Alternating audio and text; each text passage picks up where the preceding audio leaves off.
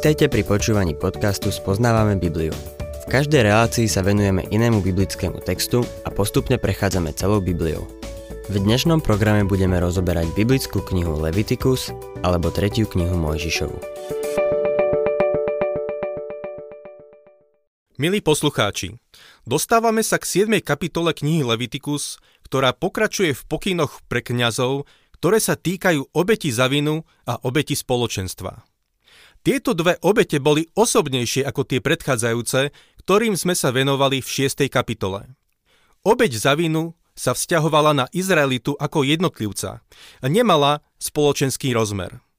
Naproti tomu, obeť spoločenstva sa vzťahovala na jednotlivca, ktorý bol súčasťou spoločenstva. V tejto kapitole vidíme dôraz na kňažskú službu, ktorá je obrazom toho, čo pán Ježiš pre nás urobil a stále ešte robí po Božej pravici. Ešte stále je opásaný zásterou, aby nám slúžil. Stále nás očisťuje. V prvom liste Jána v prvej kapitole 9. verši čítame Ale ak vyznávame svoje hriechy, on je verný a spravodlivý. Odpustí nám hriechy a očistí nás od všetkej neprávosti. Poďme k nášmu textu. Budem čítať Levitikus 7. kapitola od 1. po 7. verš. Toto je zákon o obete za vinu. Táto obeta je svetosvetá. Na mieste, na ktorom sa zabíja spaľovaná obeta, nech sa zabije aj obeta za vinu. Kňaz dookola pokropí jej krvou oltár. Obetovať sa bude všetok jej tuk, jej masný chvost, tuk, ktorý pokrýva vnútornosti, obitvé obličky a tuk na nich i na slabinách. Lalok pečenie sa oddelí spolu s obličkami. Kňaz to spáli na oltári ako ohňovú obetu hospodinovi. Taká je obeta za vinu. Každý mužský príslušník spomedzi kňazov smie z nej jesť. Má sa jesť na posvetnom mieste. Je svetosvetá. Rovnaký zákon platí pre obetu za hriech, ako aj pre obetu za vinu. Bude patriť kňazovi, ktorý touto obetou koná obrad zmierenia. Obrad pre obeď za vinu sa riadi obradom pre obeď za hriech. Aj keď ide o skutky hriechu, obetujúcemu sa pripomína, že obeď je svetá. Kristove zásluhy sa už nedajú viac zdôrazniť. Keď vidíme svoju hriešnú prirodzenosť a svoje hriešne skutky v ich všetkej oblúdnosti a hrôze, potom uvidíme zázrak, majestát a svetosť pána Ježiša Krista. Milý poslucháč, Nikdy si nebudeme vedieť vážiť pána Ježiša ako svojho spasiteľa, kým seba nebudeme vnímať ako hrozného hriešnika, ktorými sme. Nehovorím, že sme prízemní hriešnici. To Božie slovo nás tak nazýva. Krv sa tu takisto spomína, ale nie je s takým dôrazom, ako pri obeti za hriech. Platí však pre ne rovnaký zákon. Musíme si dať pozor na to, aby sme krv nebrali ako samozrejmosť. Mali by sme k nej pristupovať s úctou a zdržanlivosťou. Krv je drahá a mali by sme si dávať pozor, aby sme s tým, čo je vzácne a sveté, nezaobchádzali ako s nejakou samozrejmosťou. Pokračujeme v našom texte. Levitikus 7. kapitola 8. verš. Kňazovi, ktorý prináša spaľovanú obetu za niekoho, bude patriť koža z obety, ktorú obetoval, bude jeho. Jedna časť zvieraťa sa vlastne nespaľovala. Bola to koža, ktorá patrila kňazovi. Poukazuje na to, že sme oblečení do Kristovej spravodlivosti. Boh je spokojný s pánom Ježišom a hľadí na nás ako na tých, ktorí sú v Kristovi. V liste Rimanom v 3. kapitole 22. verši Pavol píše Božia spravodlivosť skrze vieru Ježiša Krista pre všetkých, čo veria. Niet totiž rozdielu. V podobenstve o svadbe kráľovho syna mal Ježiš na mysli práve to, že sa máme obliecť do Kristovej spravodlivosti. Muža, ktorý prišiel na hostinu bez svadobného rúcha, zviazali a vyhodili. Pokračujeme v našom texte. 9. a 10. verš. Aj každá pokrmová obeta, ktorá sa piekla v peci, ako aj všetko, čo bolo pripravené v hrnci alebo na panvici, bude patriť kňazovi, ktorý ju obetoval. Bude jeho. Každá pokrmová obeta zamiesená s olejom alebo suchá bude patriť rovnakým dielom všetkým Áronovým synom. Všetko, čo sa pieklo v peci alebo sa pripravilo na panvici, patrilo kňazom. Táto pokrmová obeď bola celá pre kňazov. Čítajme ďalej. Levitikus 7. kapitola 11. a 12. verš. Toto je zákon obety spoločenstva, ktorá sa prináša hospodinovi. Ak ju niekto prináša s ďakovnou obetou, nech prinesie na ďakovnú obetu nekvasené, s olejom zamiesené koláče a nekvasené, olejom potreté posúchy. Koláče budú upečené z jemnej múky, zamiesenej s olejom. Pri tejto ďakovnej obeti vidíme dôraz na tom, že musí byť dobrovoľná. Pre veriacich to má osobitný význam. Písateľ listu Hebrejom v 13. kapitole hovorí Skrze neho teda ustavične prinášajme Bohu obetu chvály, čiže ovocie pier, ktoré vyznávajú jeho meno. Ovocím našich pier by malo byť vzdávanie vďaky jeho menu. Milý poslucháč, nemôžeme ísť do kostola či do zhromaždenia uctievať Boha, pokým nie sme mu pripravení vzdávať chválu. Kresťan, ktorý sa len sťažuje a kritizuje, nie je v stave uctievať Boha. Aké je to dôležité? Pokračujeme v našom texte. Levitikus 7. kapitola 13. až 14. verš. Okrem koláčov prinesie ako svoj obetný dar kvasený chlieb k svojej ďakovnej obete spoločenstva. Z každého daru prinesie po jednom kuse ako pozdvihovanú obetu hospodinovi. Patrí kňazovi, ktorý kropí krvou z obety spoločenstva. Bude jeho. Je dôležité, aby sme si tu niečo všimli. V 12. verši mali byť koláče a posuchy nekvasené. V 13. verši mali priniesť kvasený chlieb. To je zvláštne. Prečo by mali priniesť kvasený chlieb, keď kvas predstavuje zlo? 12. verš poukazuje na Krista ako našu obeď spoločenstva, a on je bez riechu, bez kvasu. 13. verš poukazuje na obetujúceho, ktorý prináša vďaku za to, že má účasť na tom spoločenstve. Sú mu odpustené hriechy a má pokoj s Bohom. Má s ním spoločenstvo. Ale kvas, to zlo je stále v ňom prítomné. Spoločenstvo s Bohom nezávisí od toho, či veriaci dosiahne bezriešnú dokonalosť. Kvas je stále tam. Toto je veľmi dôležité, aby sme si to uvedomili. V prvom liste Jána v prvej kapitole 8. verši Ján hovorí Ak hovoríme, že sme bez hriechu, klameme sami seba a nie to v nás pravdy. Veriaci musí vyznať svoj hriech, aby mu bolo odpustené a aby bol očistený. Potom musí kráčať v novej prirodzenosti a v moci Ducha Svetého. V liste Rimanom 6. kapitole 14. verši čítame Lebo hriech nebude panovať nad vami kvasený chlieb bola pozdvihovaná obeď. Obetujúci ju mal pozdvihnúť k nebu. Naše srdcia by mali byť rovnako otvorené voči Bohu, aby ho preskúmal a poznal a viedol nás cestou väčšnosti. Levitikus 7. kapitola 15. až 18. verš Meso z jeho ďakovnej obety spoločenstva sa musí zjesť v deň obetovania. Nič z neho sa nesmie nechať do rána.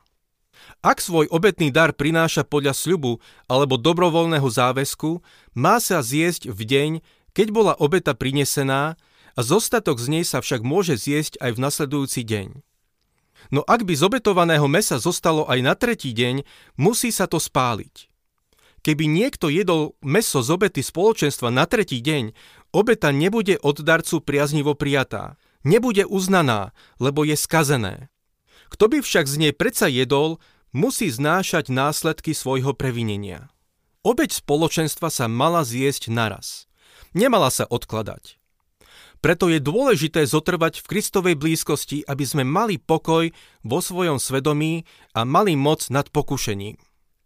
Drahý poslucháč, zostaň blízko Krista. On dáva pokoj tým, ktorí sú jeho. Tým, ktorí vstúpili do toho slávneho a nádherného spoločenstva s ním. Musíme na ňo očakávať a spočinúť v ňom. Keď spoznáme, že v Kristovi, ktorý je úžasný, máme všetko, Boží pokoj, ktorý prevyšuje každý rozum, vstúpi do tvojho srdca. Tieto obete sú nádherným obrazom nášho pána Ježiša. Vo zvyšku tejto kapitoly chcem upozorniť len na niektoré verše. 19. a 20. verš. Ani meso, ktoré sa dostalo do styku s niečím nečistým, sa nesmie jesť, musí sa spáliť. čo sa týka mesa, môže ho jesť každý, kto je čistý. Kto by však jedol meso z hospodinovej obety spoločenstva ako nečistý, bude vylúčený spomedzi svojho ľudu. Ten, kto jedol z obeti spoločenstva ako nečistý, mal byť vylúčený. Aj dnes, keď chce veriaci vstúpiť do spoločenstva s Bohom, musí vyznať svoj hriech. Pokračujme 22., 23. a potom 26. a 27. veršom. Hospodin povedal Mojžišovi, povedz Izraelitom, Nebudete jesť nejaký tuk z býka, ani z ovce, ani z kozy. V žiadnom svojom bydlisku nebudete jesť nejakú krv ani z vtáctva, ani z dobytka. Kto by jedol akúkoľvek krv, bude vylúčený spomedzi svojho ľudu. Už sme hovorili o zákaze konzumácie krvi. Má nám to pripomínať, že sme vykúpení krvou. Krv predstavuje základ a dôvod nášho prijatia Bohom. Izraeliti mali takisto zakázané jesť tuk, pretože tuk patril hospodinovi. Čítajme ďalej 28. až 34. verš. Hospodin povedal Mojžišovi, povedz Izraelitom, kto prináša obetu spoločenstva hospodinovi, nech mu prinesie obetný dar zo svojej obety spoločenstva.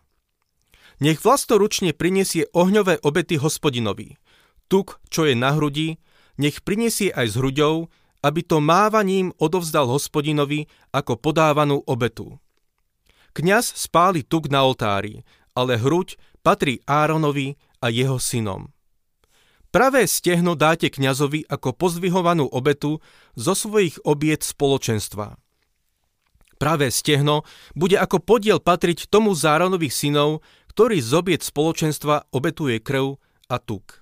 Z obiec spoločenstva Izraelitov som totiž vzal hruď z podávanej obety a stehno z obety pozdvihovania a dal som ich kňazovi Áronovi a jeho synom. To bude pre nich patriť od Izraelitov podľa trvalého ustanovenia. Áronovi, jeho synom a kňazom patrila hruď a stehno z obetovaných zvierat ako podiel z obeti spoločenstva. Hruď symbolizuje Kristovú lásku k nám.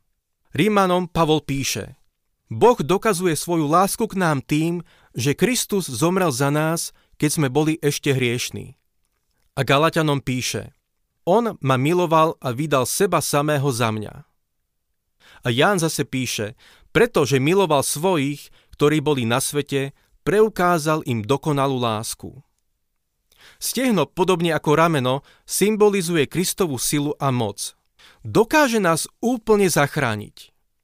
V Evaníliu podľa Jána v 10. kapitole od 27. po 30. verš čítame Moje ovce počúvajú môj hlas. Ja ich poznám a oni ma nasledujú. Ja im dávam väčší život a nezahynú na veky. Nik mi ich nevytrhne z ruky. Môj otec, ktorý mi ich dal, je väčší než všetci a nikto ich nemôže vytrhnúť ocovi z ruky. Ja a otec sme jedno. Miluje nás nekonečnou láskou a dokáže nás úplne zachrániť. Toto je náš podiel, ktorý máme v Kristovi. Všetky tieto starozmluvné obete neboli samoučelné. Veriaci v starej zmluve bol spasený z viery takisto, ako sme my spasení z viery. Žalmista hovorí, prinášajte správne obety a dôverujte hospodinovi. Bohu sa páčilo, keď mu človek priniesol obeď vo viere a vďačnosti. Naopak, nepáčilo sa mu, keď mu niekto obetoval len zo zvyšku a prinášal mu poškvrnenú obeď. Všetky starozmluvné obete vyžadovali dokonalejší protiklad, ktorý nachádzame v Kristovi. Písateľ listu Hebrejom v 9. kapitole 28. verši píše Tak aj Kristus bol len raz obetovaný, aby vzal na seba hriechy mnohých a druhý raz sa zjaví nie pre hriech, ale na spásu tým, čo ho očakávajú. Poďme naspäť k nášmu textu. Budem čítať od 35. po 38. verš. Toto je podiel Árona a podiel jeho synov z ohňových obied hospodinovi od dňa, keď im dovolil, aby slúžili hospodinovi ako kňazi. V ten deň, keď ich hospodin pomazal, prikázal Izraelitom, aby im to dávali ako podiel podľa trvalého ustanovenia pre všetky ich pokolenia. Toto je zákon o spaľovanej obete, o pokrmovej obete, o obete za hriech, o obete za vinu, o obetách pri vysiacke kňazov a o obete spoločenstva, ako to hospodin prikázal Možišovi na vrchu Sinaj v deň, keď Izraelitom prikázal, aby svoje dary prinášali hospodinovi na Sinajskej púšti. Boh tu teda sumarizuje všetky pokyny, ktoré prostredníctvom Mojžiša dal Áronovi a kňazom týkajúcich sa zákona o obetiach. Ak sa vám páči program Spoznávame Bibliu, budeme radi, ak ho odporúčite svojim známym a dáte like, alebo nás začnete sledovať na facebookovej stránke Spoznávame Bibliu. A ak vás niečo oslovilo alebo zaujalo, napíšte nám cez Facebook alebo na adresu spoznávame.bibliu zavinač gmail.com.